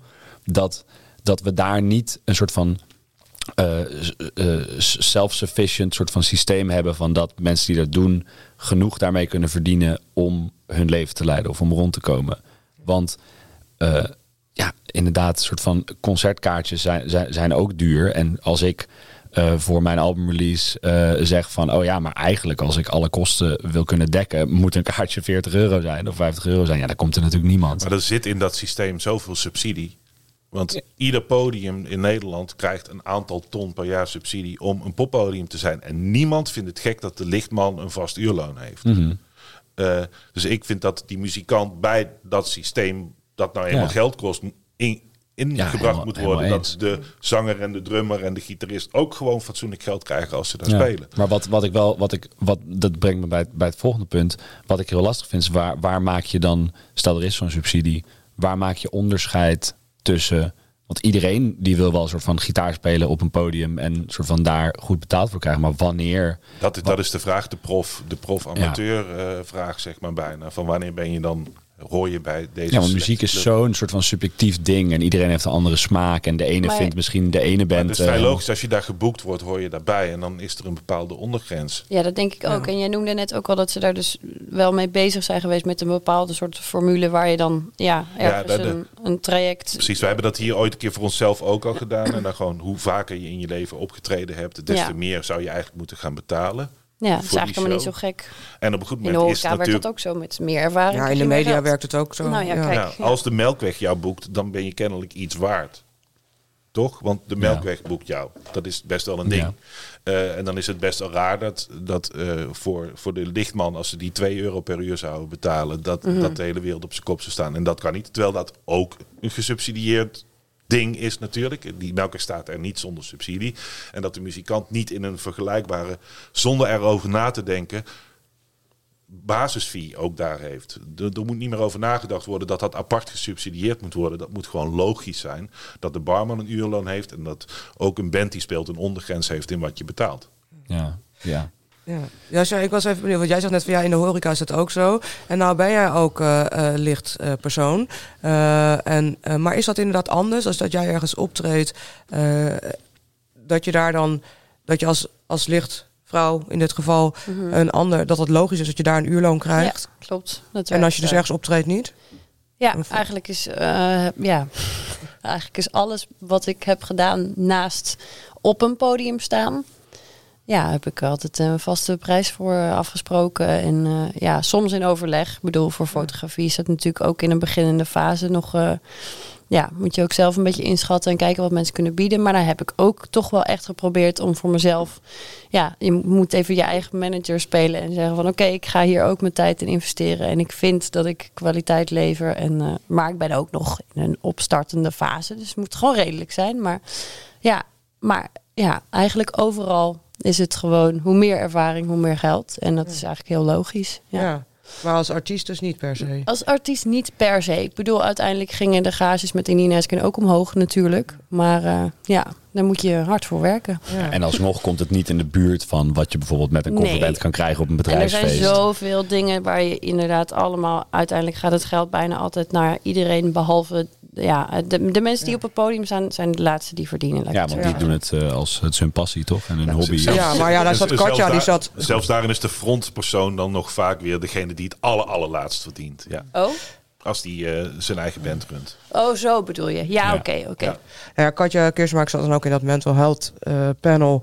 Eh, zij eh, eh, was onder andere van Friendly Fire en van heel veel, maar die is eh, begonnen nu als counselor voor de muziekindustrie met name.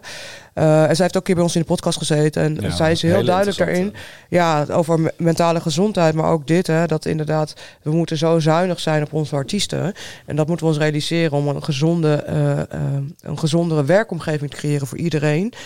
Het ook bij de eh, met artiesten. Als jullie geen muziek zouden maken, zou de rest van ons allemaal geen werk hebben. Dus dat we daar ons echt, dat echt moeten realiseren. Ehm, eh, nogmaals, ja, luister die podcast ook vooral terug. En ehm, Ja. Katja is ook heel benaderbaar. Dus die is ook vooral gesprekken nu ook aan het voeren met allerlei organisaties. Ehm, maar dat is nog wel een, tot slot voor dit onderwerp een vraag die ik aan jullie heb. Als jij in je, met alles en iedereen die moet betalen als artiesten, zou het voor jou belangrijk zijn, eh, hè, dus ook de mensen om je heen, de techniek, de geluid, eh, eh, management, label. Zou het voor jullie logisch zijn dat er dan ook andersom geïnvesteerd wordt? Dan zou je daar ook, op welke manier zou je er geld voor over hebben? Nou, laat ik hem ver- doorvertalen. Zoals we zeg maar, bij Topnotch nu hebben gezegd, vanuit ons, vanuit het Ja. label, hebben wij gewoon gezegd, joh, we hebben zoveel eh, therapeuten, eh, eh, eh, counselors beschikbaar, Mhm. wie je terecht kan. Ehm, en dat betaalt het label in dit geval. Ja, als artiest maak je ook een begroting van hey, waar geven we allemaal geld aan uit? Eh, je manager krijgt wat, je boeken krijgt wat. zou daar ook een, zou daar daar- ook een coach bij moeten Ja. zitten? Nou ja, ik, ik vind bijvoorbeeld... ehm, ik zou het heel erg fijn hebben gevonden als je bijvoorbeeld dat... Ik heb zelf in het conservatorium van Amsterdam dus gestudeerd. En het had mij heel fijn geleken als daar eh, wat meer aandacht aan zou worden besteed. En natuurlijk heb je je mentor en, en de deur staat altijd open bij bepaalde mensen daar. Je kan altijd wel aankloppen. Maar ik denk dat het toch heel goed is om daar echt een soort regelmatige begeleiding, ook al is het maar heel minimaal, maar toch dat je je er meer van bewust bent hoe belangrijk dat is. En, en ja, ik, ik denk, ja, dus me- ja, ik zou dat zeker heel goed vinden. Zeker. Er wordt weinig over gepraat namelijk. Ja. En dat is eigenlijk heel gek. Nou ja, ja. Ja, jou- ik- ik voel gewoon dat de Lars artiest- naast me- De artiest betaalt dit uiteindelijk toch altijd weer zelf. Daar, Ja, daar komen we, daar, dat is een drempel die we ergens moeten, moeten slechten. Mhm. In heel veel van dit soort dingen. Want eh, ook Topnotch, Topnotch leeft bij het geld dat de artiesten Mhm. opleveren. En daar bieden ze dan een service voor aan voor die artiesten. Maar ja, dat kunnen ze niet doen als die artiesten niet dat geld verdienen voor hun. Dus dat zou, het zou een logischer ding moeten zijn dat het in je team zit. Ja. Dat je, hè, dat je in je team niet alleen een manager hebt, maar dat er wellicht ook een eh, psycholoog of therapeut of coach of mental coach of whatever in jouw team zit. En dat dat een logischer optie is.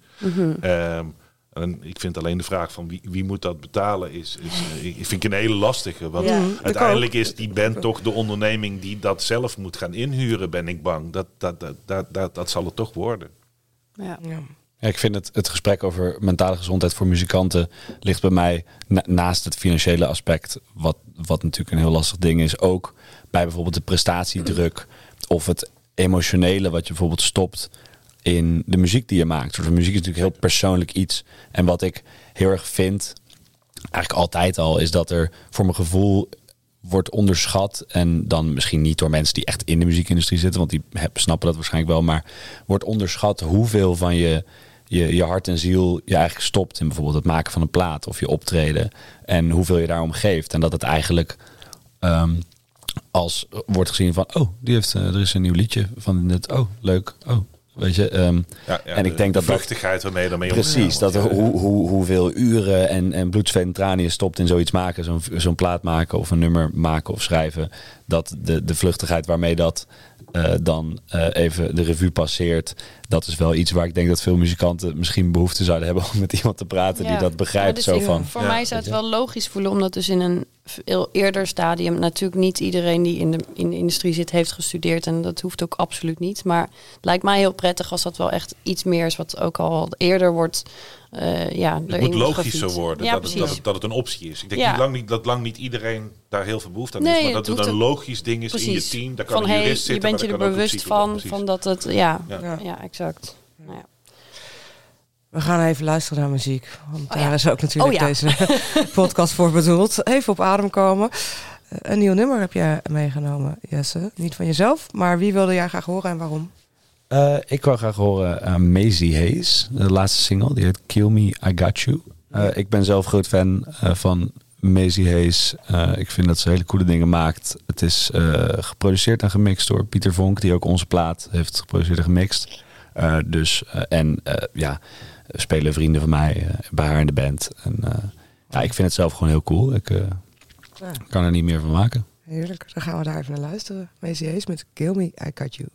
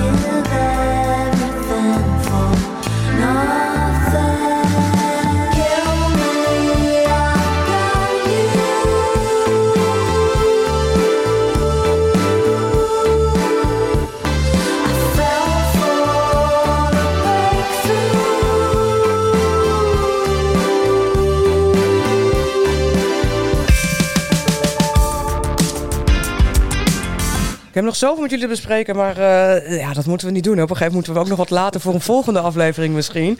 Eh, ik had wel beloofd dat we er nog even over gingen hebben. Jullie hebben er al iets over verteld, hoe het leven eh, eruit ziet als sessiemuzikant. Ehm ja, zo met jou te beginnen. Ehm, waar, is dat een keuze of komt dat op je pad? Eh, ja, niet per se een bewuste keuze. Soort van, ik noem mezelf altijd gewoon muzikant. Zo sta ik ook bij de KVK ingeschreven, als muzikant in de breedste zin van het woord. Dus eh, dan, dat zei iemand ooit tegen me, dan kan je gewoon alles, alles doen en daar hoef je geen zorgen over te maken. En je wordt gaandeweg gewoon gevraagd voor, voor dingen. En dan denk je van, oh ja, leuk, gezellig. Soort van, ik heb nooit gezegd, want ik zat vroeger ook eigenlijk altijd. Ik begon gewoon met mijn eigen band, eh, waar ik zelf frontman was. En ik heb nu ook nog steeds een eigen band, eh, waar, ik, waar ik zelf frontman ben. Ga je nou eindelijk die naam noemen? Silver Lake, die is al een paar keer genoemd, toch? Oh, oké, gelukkig. Nee, maar, ehm, en, eh, maar ik, ja, ik denk dat, dat, dat eh, mand, mand. Mand. Ik denk dat kort gezegd, ik vind, ik vind gewoon spelen, vind ik gewoon het leukste wat er is. Niet alleen maar op het podium staan, maar ook alles eromheen. En gewoon het sociale aspect ervan, de gezelligheid. Op nieuwe plekken komen, nieuwe mensen ontmoeten. Eh, spelen in combinatie met reizen is natuurlijk al helemaal geweldig. Ehm, en ja, dus dat wil ik gewoon het liefste doen. Dus, dus eh, hoe meer dat op mijn pad komt, eh, hoe meer ik daar ja tegen zeg. Soms is dat heel moeilijk, want dan heb je een soort van dingen die clashen met elkaar, of concessies die je moet maken, of prioriteiten die je moet stellen. Nou, dat vroeg ik me af, hoe hou je dat allemaal in de lucht? Ja, ik probeer sowieso eigenlijk altijd gewoon te zeggen van oké, mijn, mijn eigen band met, met mijn eigen muziek is. Daar, daar kan ik natuurlijk niet een invaller voor mezelf regelen. Dus dat moet eigenlijk altijd gewoon prioriteit hebben. Ehm, en ik heb bij veel andere dingen waar ik bij speel, zijn er opties op mensen die het kunnen doen als ik niet kan. Eh, natuurlijk is het lastig als jij twee dagen van tevoren een aanvraag krijgt met je eigen band, maar je hebt al iets staan. Ja, dan kan je niet zo snel een invaller regelen. Dus soms, ja, soms is dat vervelend en dan loop je er tegenaan. Ehm, maar over het algemeen gaat het soort van verrassend goed tot nu toe. Maar ik ben wel, ik zeg soort van, oké, nou, ik heb, ik zei net van, ik zit dan in een soort van vijf bands, maar ik ben, ik zeg ook nee tegen dingen. En wat ik het lastige vind in eigenlijk als muzikant is dat je collega's zijn heel vaak ook je vrienden. En stel, eh, stel Pietje vraagt mij voor, voor zijn band van, hey, wil je in mijn band spelen live? En ik ben zo van, ja, ja sorry man. Dan eh, kan dat al heel snel ervaren worden als, oh, maar vind je, mij niet cool? Vind je mijn muziek niet tof? Nee, dat is het helemaal niet. Ik heb gewoon geen tijd. Precies hetzelfde in de muziekindustrie trouwens dit. Hè? Dat je ook goed met elkaar omgaat, maar toch zal de muziek samenstellen. Dus een keer tegen iemand zeggen, ik ga jouw plaatje niet op de radio draaien. Ja. Nee, het, is- het is gewoon... Lul, godverdomme. ben je toch even boos, maar daarna moet je, kom je elkaar weer tegen. Ja, dan het is niet persoonlijk. Nee, Ja, het is gewoon lastig. Want je, je, soms, soms heeft iemand eh, die jou vraagt er eigenlijk meer baat bij als jij gewoon zegt van ja, sorry, ik heb daar geen tijd voor. Dan dat je wel ja zegt en die persoon vervolgens weer invallers moet regelen of met, met bezettingswisselingen zit. Precies, dat schiet ook niet op. Het is veel beter dan voor iedereen als je gewoon zegt van ja, sorry, ik heb hier geen tijd, ik vind je muziek te gek. Maar ik heb hier gewoon op dit moment geen tijd voor. Want anders gaan we tegen dingen aanlopen. En ik heb ook wel eens dat, dat mensen me dan vragen van... oh, maar ik ga over een half jaar een clubtour doen. En dan kijk je in mijn agenda en denk ja, oké, ik kan nu nog. Maar dat wordt misschien tegen die tijd wel een probleem. Eh, dus ja, dat, dat, dat, is, dat is ook een beetje passen en meten. Maar maak je daar dan ook nog keuze? Want je zegt net van ja, ik vind het heel fijn om veel onderweg. En dat is ook hè, wat ik doe en muziek maken. Maar kan je dan ook nog de keuze maken om bijvoorbeeld wel te helpen met het inspelen of het maken en produceren van de plaat? Ja. En dan niet op tour gaan met een bepaalde. Ja, precies. Maar dat, dat ligt natuurlijk heel anders. Want soort van opnemen, schrijven, produceren, inspelen... dat kan natuurlijk heel vaak ook gewoon door de week overdag gebeuren. Zo van, ik werk thuis ook gewoon in mijn studio door de week overdag.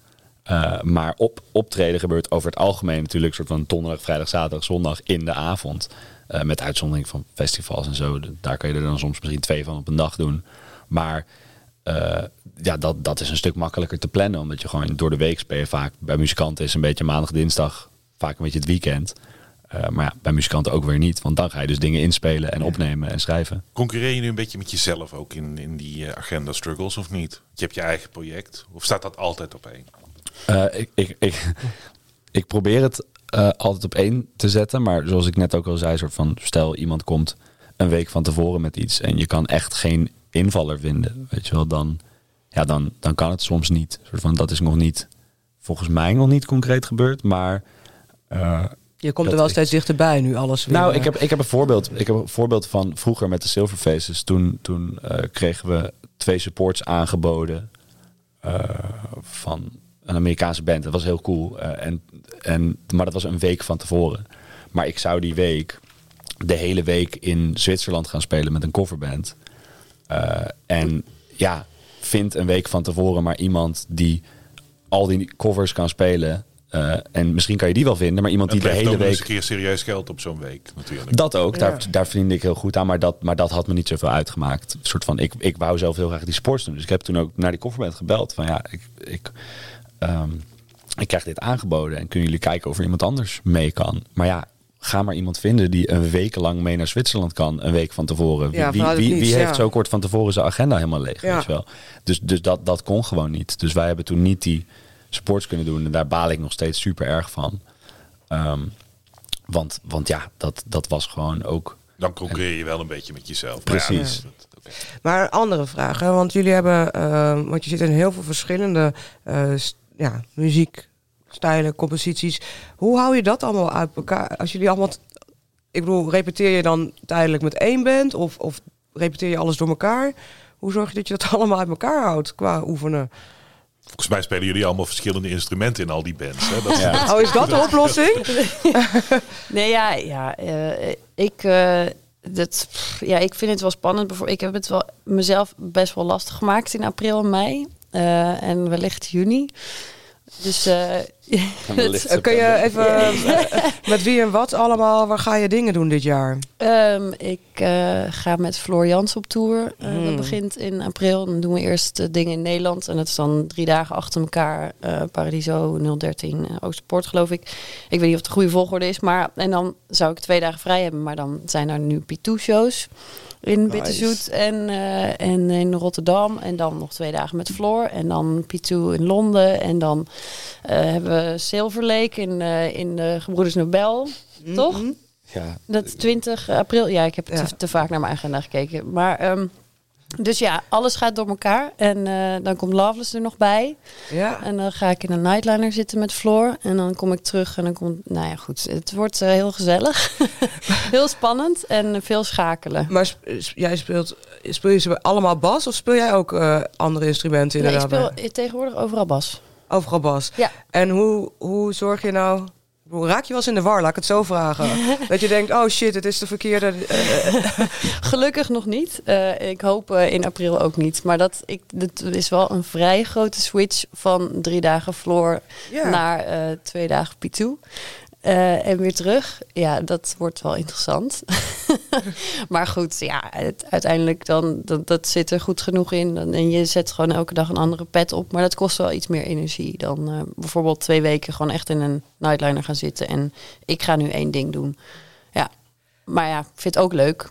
Nou ja, het is heel leuk. Nee, dit lijkt me fantastisch. Maar het lijkt me ook heel eh, pittig, omdat prioriteit stellen is niet. Dat moet dan wel een, een kracht van je zijn. Dat moet wel een sterke kant van je zijn om. eh, Nou ja, ik heb altijd een beetje van mijn ouders ook meegekregen. Die zijn ook allebei muzikant. En ehm, ik overleg ook af en toe wel eens als ik met van die ja, met dilemma's zit, agenda kwesties. Maar eigenlijk heb ik altijd van huis uit meegekregen dat de regels eigenlijk wat, wie het eerst komt, wie het eerst maalt.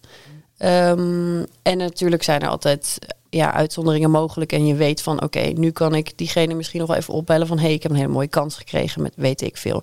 Tuurlijk kan je uiteindelijk vaak wel overleggen.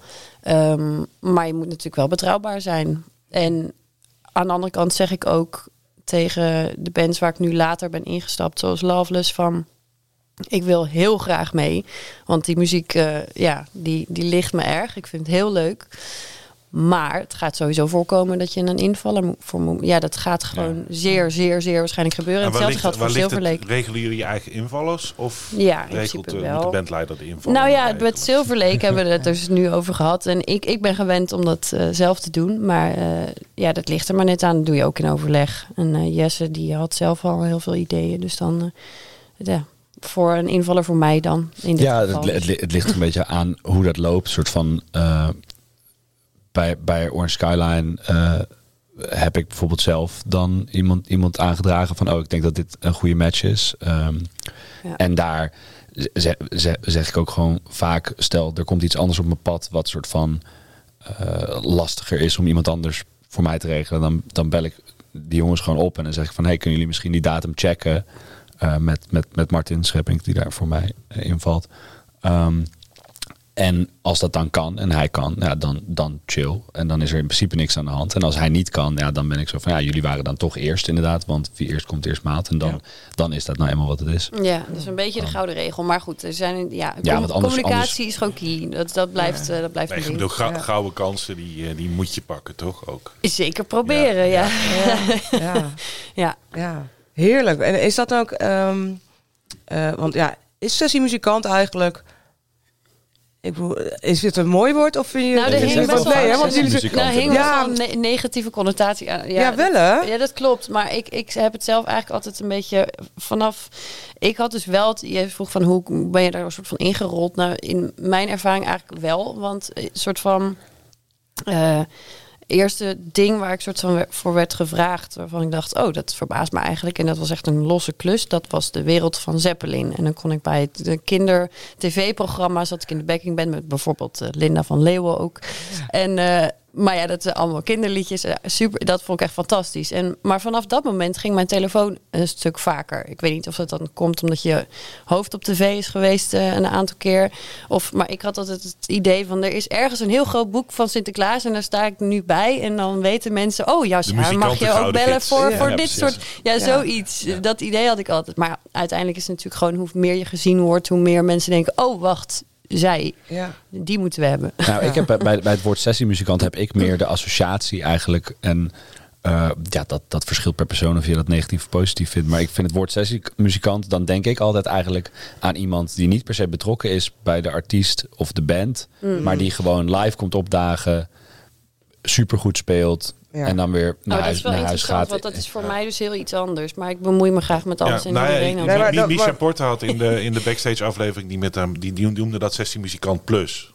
Ah, Ja, ja, precies. Van, Oh ja, dat weet ik nog, Je, ja. je, je hebt een soort van wel een, in een traject een bepaalde betrokkenheid bij een artiest. Ja, je wil ook graag zeker. studio en live doen. Ja, Eh, je wil ook mee kunnen denken. Ja. Maar ja, het is, blijft uiteindelijk wel een project het- van diegene. En je wil ook meerdere projecten doen. En het kan denk ik ook groeien, je betrokkenheid bij een band. Je kan ergens beginnen als, als live sessiemuzikant, maar dan langzamerhand toch meer, toch meer betrokken raken bij iets Mhm. of zo. Nee, ik heb bij sessiemuzikanten kijk ook meteen een soort van Toto-muzikanten met zonnebrillen gevoel. Eh, eh, ja, en dat, dat, dat, dat, is heel, dat is heel negatief. Ja. Ja, dat, heb dat ik zit ik me ook. Het is minder. meer dat ik hem als werk. Dat je van de week even in het voor, met Angelo even gebeld is. Dat ik dacht, oh ja, eh, maar ik vind het ook. Maar ik weet ook niet echt wat nou een ander woord ervoor is. Want jullie zijn gewoon muzikant. gewoon die, die gewoon En- losse projecten doet Ja. hier en daar, maar ook vaste band. Ja, gewoon iemand. eh, ja, Ja, maar soort van mijn, mijn, mijn, mijn betrokkenheid bij bijvoorbeeld Orange Skyline ten opzichte van bij eh, de Cosmic Crooner is, is wel anders. Want bij Orange Skyline heb ik niks te maken met de plaat. Ik heb geen contact met management. Soort van, ik heb helemaal geen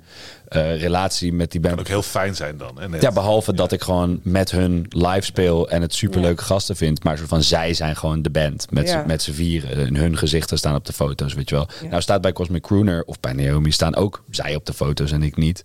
Maar ik voel me toch wel meer betrokken omdat ik ook soort van soms meeschrijf, eh, soms partijen bedenk. eh, in, in de studio inderdaad ook eh, dingen heb ingespeeld. En ja, gewoon een stuk meer be- betrokkenheid is in het, over het algemeen. Ja. En dus, dus dat, ik vind mezelf dan bij, bij, bij Orange Skyline bijvoorbeeld meer een sessiemuzikant dan eh, bij Cosmic Crooner. Want daar voel ik me wel echt soort van deel van de band. plus. Ja, Ja. daar voel ik me wel Ik meer. vind het wel Ja. leuk. En eh, sessiemuzikant plus is ook lastiger te vervangen. En da- daarmee maak je ook soort van die keuzes van... oké, er komt een optie met dit... maar daar is het heel moeilijk om iemand anders te laten doen. Dus, dan ik kan ik, het- beter kijken of ik hier een invaller kan regelen. Want dat is een stuk makkelijker te doen of zo. Of dat is haalbaarder. Ja, nou ja, duidelijk. Nee, En ja. dan mag in al die Nou, dingen speelt geld eigenlijk niet de rol. Het is gewoon de prioriteit en het gevoel. Ja. En waar kan het het beste? Ja. En geld komt dan daarna wel. Ja, nee, geld is eh, een soort van... Ja, dat, dat laat ik me niet leiden in wat ik doe. Eh, maar ja, dat is En een ook... vakantie. Orange Skyline zit op Curaçao, zag ik. Ja, ik, eh, ik was niet meer uitgenodigd. Oh. Ja, eh, toch moeten zijn. Stefan en Niels, als jullie luisteren, ik ben diep teleurgesteld. Nee, Doen ze natuurlijk? Ja, nee. Nee, ik denk dat ze weer terug zijn als we uitkomen. Maar ehm, ja, maar uiteindelijk ook gewoon eh, je, eigen, eh, je eigen band. Ja. Silver Lake. D- ik wil toch gewoon even dat je het podium pakt. Want vertel, eh, jullie eh, album komt uit. Er komt, eh, even kijken, dit, vrijdag 17 februari komt een nieuwe single uit. ehm, met eh, video ook, die we hebben gemaakt. En eh, eigenlijk een maand later komt de debuutplaat uit op eh, 17 maart. Wat is de titel? Het is self-titled. Ik ben Ah. van mening dat een debuutplaat in de, de bands die ik vroeger altijd eh, te gek vond, eh, de Led Zeppelins en de Deep Purples, en eh, die, die hadden altijd, de eerste plaat was gewoon self-titled. Mm. Dus dat vind ik altijd heel passend. Silver Lake 1 wordt het Ja, eigenlijk. precies. precies. En eh, in een Romeins cijfer ook, Ja. Ja. als het even kan. Eh, nee, dus eh, Silver Lake, Silver Lake komt 17 maart uit. We hebben onze album release in de Melkweg eh, op 31 maart. En eh, ja, dat wordt eh, te gek, denk ik. Ja. Een soort van, eh, ik heb daar heel veel zin in om eindelijk... eh, we zijn zo lang bezig geweest met deze plaat. Of nou ja, niet per se bezig, lang bezig geweest met de plaat. Maar het, heeft, het is lang geleden eigenlijk al dat hij af was. Ja. Eh, en ja, we hebben dat natuurlijk allemaal met corona en dingen, dan toch dingen uitstellen. Maar dus ja, we zitten eigenlijk, wat is het, twee jaar nadat de plaat gemasterd is, komt hij pas uit. En dus dat is, eh, jullie hebben bewust dus gewacht om hem uit, pas uit te brengen na... eh, nou ja, nu, nu de wereld weer open is. ja, in principe wel. Eh, we zijn eigenlijk zelfs pas een beetje begonnen met releasen toen de wereld een beetje meer open ging. Omdat we gewoon zoiets hadden van ja, we willen zo focussen op live en, en we willen gewoon spelen en kunnen spelen om de muziek eh, naar de mensen toe te brengen. Dat voelde voor ons niet heel nuttig om dat voor die tijd al te doen als je dan niet kon spelen, weet je. En ik denk dat wel meer mensen dat hadden natuurlijk. Dus nu is er een beetje een overvloed. Nou, er is een, eh, er is een eh, reden dat, dat ik het zo druk ga krijgen Ja. in april. Want Ja, ik, iedereen eh, gaat release. Ja, Ja. ik heb hetzelfde. We hebben dan, wat is het? Want we hebben een soort van, even denken, we hebben een EP van, of nee, een, een album van, van Naomi wat uitkomt. Ja. Ja. Pitoeder album komt uit. Ja, Eh, nou, Naomi speel ik bij, Pitoeder speelt Jasje bij. Ja. Dan komt het album van Silver Lake komt op dezelfde dag als het eh, album van de Cosmic Crooner uit. Ja. Op Oh ja, 17 ja, maart. Dus we Ja. hebben twee albums op één dag. Ehm, en dan ook de release. Floor Jansen komt ook uit trouwens. Floor Jansen komt Ja. ook nog uit. Ja. Ehm, dan Loveless. Nou, dat komt ook uit. Ja.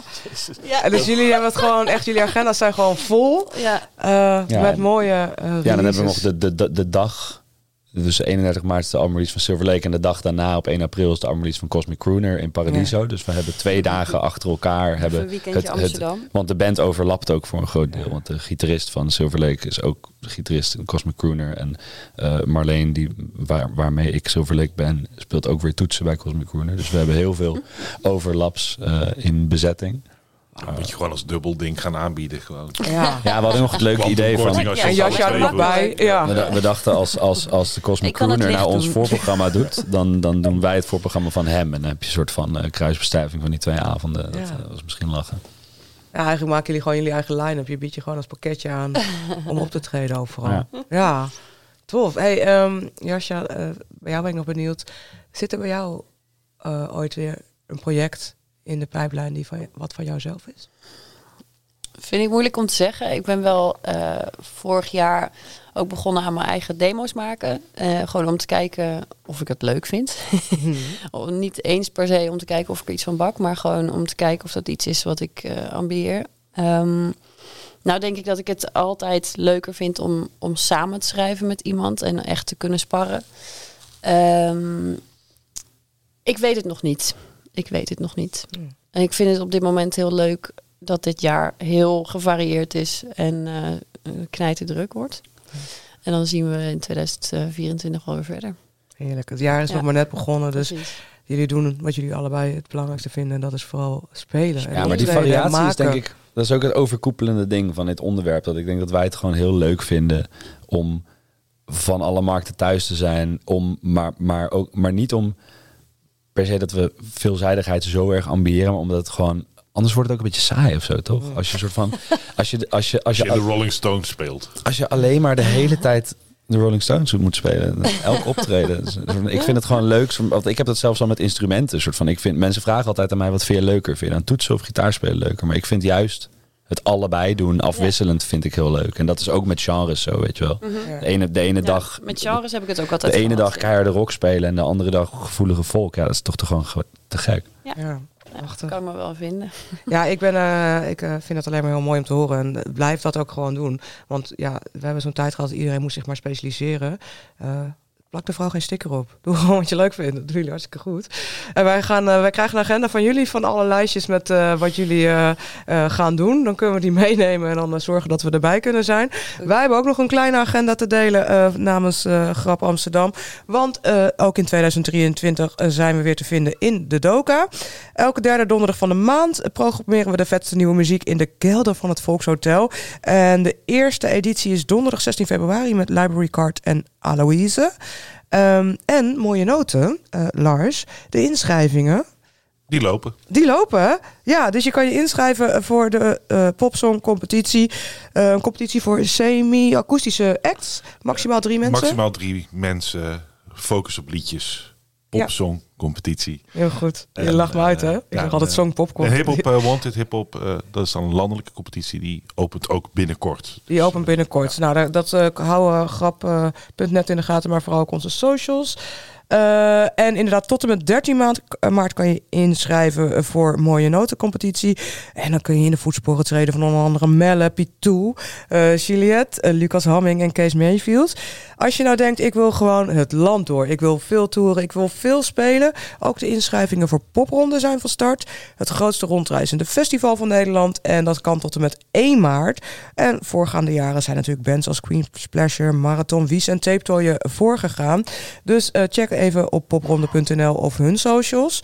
Ehm, nou ben ik te kijken of ik nog echt niks vergeten ben te vragen. Ja, nou heel, heel kort dan. Ehm, gewoon even, eh, alle festivals zijn natuurlijk bekend eh, gemaakt. Eh, Popronde heeft de IJzeren Po- Podiumdier gewonnen voor beste festival. Gefeliciteerd nog, lieve mensen. Into the Great Wide Open voor meest indrukwekkende prestatie op het gebied van duurzaamheid. Ehm, dat was ook een IJzeren Podiumdierprijs die werd uitgereikt. Ehm, en Best Kept Secret. Lowlands hebben onder andere de eerste naam van de line-up bekendgemaakt. Is er iets wat jullie opvalt? Of is er een festival waar jullie zelf graag hopen te spelen dit jaar? Ja, ik, ik, ik mag op eh, Best Kept Secret spelen Oh, met je. Ja. Dus eh, ja, Heel nice. die heb ik in de pocket. Heel veel zin in. Ik, Ja. ik ben er veel geweest ook. En als bezoeker. En eh, heb er ook al eerder mogen spelen. Ja, dus dat is echt te gek. Heel veel zin in. Oh, Ja. eh, lekker vooruitzicht. En jij? Ja, ik denk sowieso dat ik wel op Best Kept Secret eh, rond ga lopen sowieso. Ja, ik kom weet, kijken. Ik Gezellig. kom sowieso kijken. Ik weet niet, eh, ik, ik, ik, ik weet nog niet eigenlijk. Ik heb nog niet zo goed naar de line-ups gekeken. Het is een beetje langs me heen gegaan. Ehm, en ja, ik wacht ook eigenlijk altijd af tot het soort van wat completer is om te kijken waar ik heen wil. Want dan, eh, ik vind dat een moeilijke afweging. Als, als bezoeker zijnde, dan ga ik naar Lowlands of eh, Down the Rabbit Hole. Laat ik altijd een beetje afhangen van waar de meeste dingen spelen die ik wil zien. Eh, ja, dus dat. Dus ik Ja. eh, kijk nog even aan. Nou ja, dan hebben we dus wel een probleem. Want volgens mij is Into the Great Wide Open ook inmiddels een stuk verkoop. En Lowlands is, eh, is uitverkocht hè, binnen een kwartier. Het dure Lowlands. Ja, we gaan het- 13 minuten uit. Was Ja, het een ticketswap is nog, nog duurder. Ja, we gaan het. Ja, het is dus geen ticketswap, dat is het hele verhaal. Die resale tickets, dat Oh ja, je oh inderdaad. eh, ehm, Oké, dit moet ik even goed uitleggen, maar mensen hebben het wel inmiddels meegekregen. Maar toch, het is inderdaad een ticket was nu 300 euro, inclusief 10 euro servicekosten. Op het moment dat je de kaarten kocht, werd het vervolgens op hetzelfde platform alleen via Ticketmaster, hun resale platform, kun je Ja. kaarten aanbieden. Daar mag je als verkopende partij maximaal 20% ook bovenop doen. En dan doet daar over dat bedrag, doet dan eh, Ticketmaster nog een keer eh 12,5%, eh, als ik het goed zeg. Wat ehm, uitkomt als jij gewoon je eigen kaart voor 300 euro verkoopt voor dat bedrag, dan vangt Ticketmaster sowieso 36 euro. En als het dus inderdaad dat maximale, kom je op een bedrag van 402 nog iets, zeg 405 euro. Ehm, daar is veel over te doen. Want dat betekent binnen een kwartier stonden de kaarten voor meer dan 400 euro. Lars die krijgt echt hoofdpijn. Roep maar even hoe kut dit wel niet is. En dat niks van dat geld bij de artiesten terechtkomt. Dat, dat is de, de basis van die tickets doorverkoop eh, ellende. Is dat het eh, een markt op zichzelf is waar iedereen die er hard voor werkt eigenlijk niks aan overhoudt. Ja. Ja. Dat is het. En eh, een hoop bullshit. geldt maar ook, hè, de, de Ticketmaster is dan toevallig onderdeel van Mojo. Maar in principe geldt het ook voor de organisaties. Ook voor al het andere. Die belachelijke bedragen die bovenop komen door schaarste. Die, die gaan dus niet naar de organisatoren. Niet naar de... Dus het is een vervelende, vervelende bijzaak van, eh, van de muziek, vind ik. Ja. Dit soort, eh, dit soort dingen. Ze proberen het in eigen hand te nemen, dat kun je je nog iets bij voorstellen. Ja, maar ze zetten daarbij ook de concurrentie. Ze krijgen een monopolie, want ze zetten daarbij ticketswap buitenspel. Dat is weer tricky. Ja. Dat is tricky. En eh, kijk, ik snap nog dat die kaarten duurder, want alle prijzen gaan omhoog. Hè. Wat jij net ook zegt, Jesse, weet je wel, een LP, ja, alleen al de kosten, als je dat voor 30 euro verkoopt, haal je er niks aan over. Ja, je moet ook alle productie, alle mensen achter de schermen eh, en de artiesten zelf, betalen. Het op, ja. ja. dus dat is op een festival ook zo. Maar voor een systeem, eh, eh, dus eigenlijk betaal je al dat 10 uurtje Je euro betaalt het meer dan kaartje. 40 euro servicekosten op een kaartje. Ja. Dat, is, dat is natuurlijk gewoon... En die 10 euro is al betaald bij de eerste ja, service precies. Dus dat, is, dat vind ik wel Ja. echt... Dat, dat is niet fijn. Nee. Nou, er worden vragen gesteld, geloof ik, in de Tweede Kamer. In de politiek wordt er een hoop aan gedaan. Laten we hopen dat, eh, hè, want die eh, verkiezingen komen eraan. Dus laten we hopen dat dit eh, invloed gaat hebben en dat daar een, ergens op een of andere manier een oplossing voor gaat komen dit jaar. Ehm, zullen we gewoon leuk eindigen? Ja. Met Silver Lake. Ja, dat wilde ik sowieso gaan doen. en vrolijk eindigen. Ehm, ik heb al gevraagd welk festival jullie zijn uitkijken. Eh, maar is er iets eh, waar jullie gewoon überhaupt... Ik bedoel, het jaar is net van start. We zitten pas in de tweede maand. Ehm, wat hopen jullie dat dit jaar jullie gaat brengen? Eh, ik hoop gewoon het te overleven en ook te kunnen genieten in het moment zelf van alle, van alle avonturen die er gaan komen. Mooi. ja. Dat overleven klinkt wat zwaar, maar Nee, ik, ja, ik gewoon, begrijp je. Het, ja, het, is, Ja. het wordt eh, fysiek en mentaal een flinke uitdaging eh, wat ik mezelf allemaal op de hals ga halen. Maar ja, ik hoop dus gewoon echt heel erg te kunnen genieten en ook een beetje te kunnen ontspannen. Mooi, ja. Ja, gewoon hetzelfde eigenlijk. Eh, De, de- in in, in zo'n jaar waar er zoveel gaat gebeuren en je zoveel verschillende dingen hebt die je gaat doen, dat, dat eh, heeft wel de potentie om dan ook vervolgens een heel leuk jaar te worden. Dus, eh, Leuk, dus ik kijk er vooral naar uit. Hè. ja. Ik ook. Lars, tot slot. Ja, wij gaan eh, met Grap een nieuw festival doen. Ik ga er nog niet te veel over zeggen totdat het bekend is. Maar het is in ieder geval op een eiland vlakbij Amsterdam. Hmm. Ehm, eh, En we hebben daar vorig jaar ook al iets gedaan. En dat gaan, dat gaan we dit jaar uitpakken. En dat is eh, in, in de maand mei, waarin we ook muzikantendag hebben. Ook Tweede Pinksterdag Vondelpark Festival zit ook. Dat wordt een, een, een, een- mega drukke maand voor ons. Eh, en aan de ene kant kijk je daar altijd een beetje als een bergje naartoe. Maar aan de andere kant vreug ik me er ook enorm op dat, dat die muzikantendag weer in volle gang is. Dat we eigen festivals kunnen doen. Dat, dat, de zomer, dat het weer een beetje wordt zoals het echt was. En dan gezien eh, alles wat eruit komt, is het aanbod dit jaar wel om te smullen. Dus ik, ik verheug me ook echt op al die, eh, al die eh, dingen die wij weer mogen We doen. geven hem straks even de nummers van onze boekers, toch? Dan, Dat Nog gaan een we dan in mei erbij. Let's Ja, go. toch? kan gewoon. We gaan dit eh, even eh, buiten deze podcast omregelen. Mag ik jullie eh, heel hartelijk eh, danken voor jullie aanwezigheid. Jasje Overmans, Jesse. Koch en Lars. Kelpin. Dank jullie wel. Ja, ik dank dus mijn gasten, maar ook jij thuis of onderweg. Bedankt voor het luisteren. Volgende week staat er een nieuwe backstage aflevering voor je klaar. Als je dit een leuke aflevering vond, vergeet je niet te abonneren op onze podcast. En help anderen ons ook te vinden door een review achter te la- laten of sterren te geven op het platform waar je luistert. Tot slot bedank ik Music Maker, het vakblad voor de Nederlandse muzikant, is partner van deze podcast. Kijk op musicmaker.nl voor de nieuwste ontwikkelingen op het gebied van apparatuur, hardware en software. En inderdaad, zoals gezegd, het allerlaatste liedje, eh, dat eh, wilde, wilde ik heel graag, omdat hij er zelf niet voor gekozen had. Maar die albumrelease komt eraan en ik vind het belangrijk dat je jezelf gewoon in de spotlight zet. Dus Silver Lake met Don't You Waste Our Time.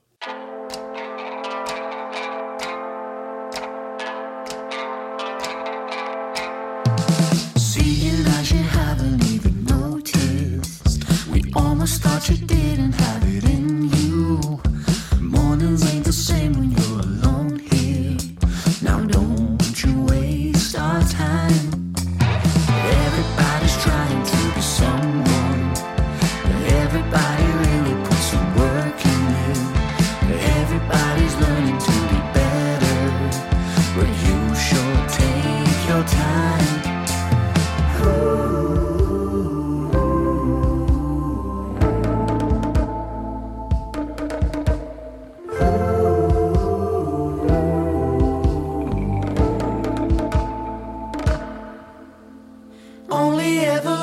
For attention.